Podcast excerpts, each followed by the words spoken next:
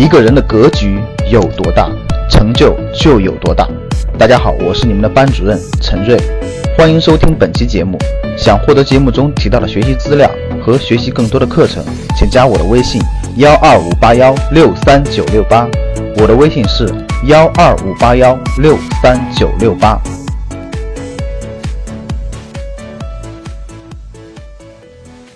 很多粉丝留言常常会问到这么一个问题：我想辞职在家，全职做投资，成为一个牛人、高人，行不行？是啊，在家里时间完全自由，还可以赚钱，想想就觉得美好。但这里面牵扯了两个问题：全职投资和职业投资，概念有点模糊，也有点关联。所以今天我们来探讨分析一下，什么是职业投资者？职业投资者分为在证券或者投资机构工作的职业投资者，以及传说中的世外高人。而后者就是提问者描述的那种全职的职业投资者，我们各自去描述一下专业机构类的全职职业投资者，他们的工作是什么样子的？高学历、专业背景、穿着精致、自信，但带有习惯性的紧张和焦虑，基本就是一副精英骨干的样子。这样的人在美国的华尔街能看到很多。其次，像中国香港、上海陆家嘴等类似的金融中心附近。全天候甚至二十四小时高度紧张工作，换来的是带来高额的薪水回报和精致甚至奢华的生活。不过，要描述专业机构的工作场景不是很容易，所以我选了一部影视作品的场景，让大家更容易想象。第一个就是电影《窃听风云二》中有一个桥段，刘青云扮演的投资公司老大，为了还古天乐扮演的督察一个小小的人情，拿几十元给他开了一个基本户，然后在办公室内。短时间内通过高频次的买进卖出炒到几百块钱，当做人情还给了对方。他的具体操作是这样的：选一个投资标的，也就是一只股票，时时刻刻盯着数据线，不停的打电话命令自己的助理，多少价位买进，多少价位卖出。就这样，在几小时内高频次的操作打几十次，短时间内盈利。这是电影的表现手法，体现了高度紧张和集中的工作环境。当然，这与当下的投资机构的专业投资者来说稍微夸张了一些，这里大家只做一个体会就可以。可能事实比电影更加夸张，这也是常有的事。你也可以访谈身边的机构人，看类似的电影或者小说，来更加具体的了解他们这一行。基本上来说，专业投资机构的工作人员符合以下几个特征：第一，高强度的工作，虽然法定交易时间很短，比如证券是上午九点半到十一点半，下午是一点到三点，除了在这段时间内要保持高强度的工作。其余时间也得各种学习、研究、应酬，或者做一些对本行相关的工作。如果遇到一些专业做国际市场机构，就更辛苦了。第二，读大量的分析研报和财报的统计，对数字和结论异常敏感，这是专业必须的内容。第三，在性格方面，多数比较偏执、焦虑、张狂，这是因为高强度的压力，也因为资本带来的影响难以形容。还是推荐一部影视作品来加深体会。这部电影是。华尔街之狼，那么传说中的世外高人，也就是牛散，他们工作时是什么样子的呢？这类人潜伏在你的身边，也是全职的职业投资者。我推荐一部电影来完美描述独立的牛散或者世外高人是如何工作的。这部电影的名字叫做《大空头》，里面的男主角之一迈克尔·巴里博士，他是一个私募基金的经理。可是在我看来，他不像是机构投资者，更像是一个独立的投资人，一个人战斗的独狼。他在影片开头做了一个布局，经过大量的数据分析和研究，制定了一个投资计划，然后其余的所有时间都在做一件事，那就是等待。每天就是躺在办公室里听摇滚、敲架子鼓，和其他投资人打电话要资金，或者控制住要撤资的人，或者干脆看着家人的照片发呆。他与第一类投资者有很多共性，比如需要研究分析，性格中也很偏执。但不一样的，他不是每天打仗，专业投资者无时无刻不在打仗。所以他有了很多时间可以做别的事情，不用被绑定在投资上。但作为一个独立的牛散投资者，可能对于投资心态和投资哲学的要求会更高。因为第一，类似巴菲特、彼得林奇这些成功的大师们的理论一定要多看看，这也是形成自己的投资体系的重要一环。第二，努力勤奋也是必须的，没有这一条就是万事无常。一些基础的研究方法，比如会计学、审计学、宏观微观经济学。等一些基本理论，这十分重要。第三，务必多看报告、年报、招股书、研究报告等，这些都是必须要去研究的。第四，做记录，反复研习，最好能对自己的操作或判断做一个记录。从操作的角度，你或许可以不投入很多资金，但一定要建立一个模拟的股票池，这就是你未来的金库。第五，初期一定要多参与交易，用实际的操作来证实自己的判断和逻辑。学费该交还是要交，千万不要闷头搞研究，离市场太远。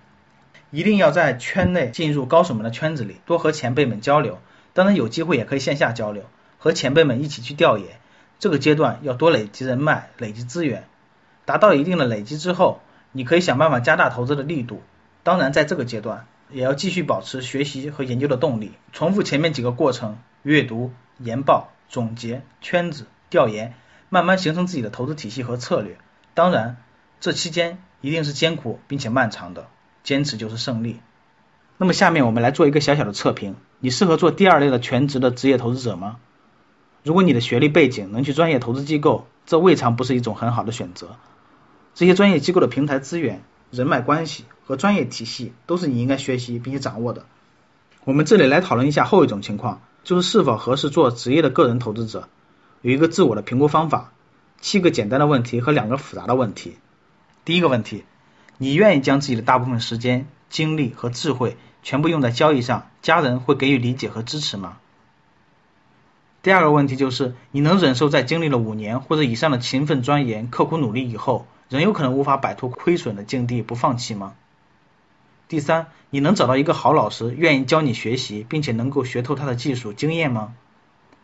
第四，你有一个好身体来支撑你的交易生涯吗？第五。你有足够的资金支撑你最少三年以上不盈利，不影响正常生活吗？第六，你准备好了自己付出了很多无人知晓的努力，而并没有得到相应的回报，依然保持坚定的心态吗？第七，你准备好自己每天对着电脑一个人研究琢磨，变成一个越来越封闭的自己吗？这以上七个问题，大家可以好好思考一下。有一位高手自己描述说。对我自己而言，我这些年来大部分时间的日常生活就是每天睡觉六个小时，吃饭外加其他时间两个小时。我一不打游戏，二不看电影电视，三不娱乐，四很少出去玩。这样的生活坚持了五年。投资这行真的是活到老学到老，我们永远没有停下来的一天。你看彼得林奇、巴菲特、索罗斯这些大师，除非金盆洗手完全退出不干了，不然他们一直都是保持学习思考的状态。如果以上七个问题你全部满足了，那还有两个大问题。第一个就是你是否拥有自己的投资体系。如果一个人没有自己的交易体系，仅是对照书本或者跟随别人的操作，那么当市场出现变故，自己是很难应付的。所以，一个长期稳定的投资者一定会有一个适合自己的交易体系，用来应对市场的复杂情形。第二个大问题就是是否经历过惨烈的熊市考验，并且能够稳定的盈利。只有经历过惨烈的熊市，才能懂得敬畏市场。只有经历过完整的牛熊过程，才能更好的把握市场的变化。在这里给大家一些总结和我的一些建议：不要轻易做全职的职业投资者。原因很简单，这从来不是一份简单的工作，并且风险巨大。没有知识储备和资本储备，贸然做全职的职业投资者，怕是会走弯路。注意，知识储备一定要在资本储备之前，因为可能你努力了半天，很可能最后也没有办法成功。很多时候，天赋。努力、运气缺一不可，就好比不要轻易谈创业一样，这是一条对资金实力、个人综合能力、项目运作能力、管理能力要求都相当高的。我认识的很多朋友，对于创业也好，对于投资也好，抱着一种没有别的路可走，要不就创业，要不就投资吧，这显然是欠缺考虑的。更妥善的做法，应该是把投资当成是一项能力，慢慢学习，慢慢积累，等到学识、经验和资本都到了一定的程度之后。再考虑转换为全职，这才是稳健的做法。四十五岁之前，还是应该有一份工作，保证自己的稳定收入。贸然的、武断的去做决定，本身就不符合投资的初衷。拥有掌控金钱的能力，最好就是现在。想获得更多投资理财、创业财经等干货内容的朋友们，请加微信幺二五八幺六三九六八及我们的 QQ 交流群。六九三八八三八五，六九三八八三八五。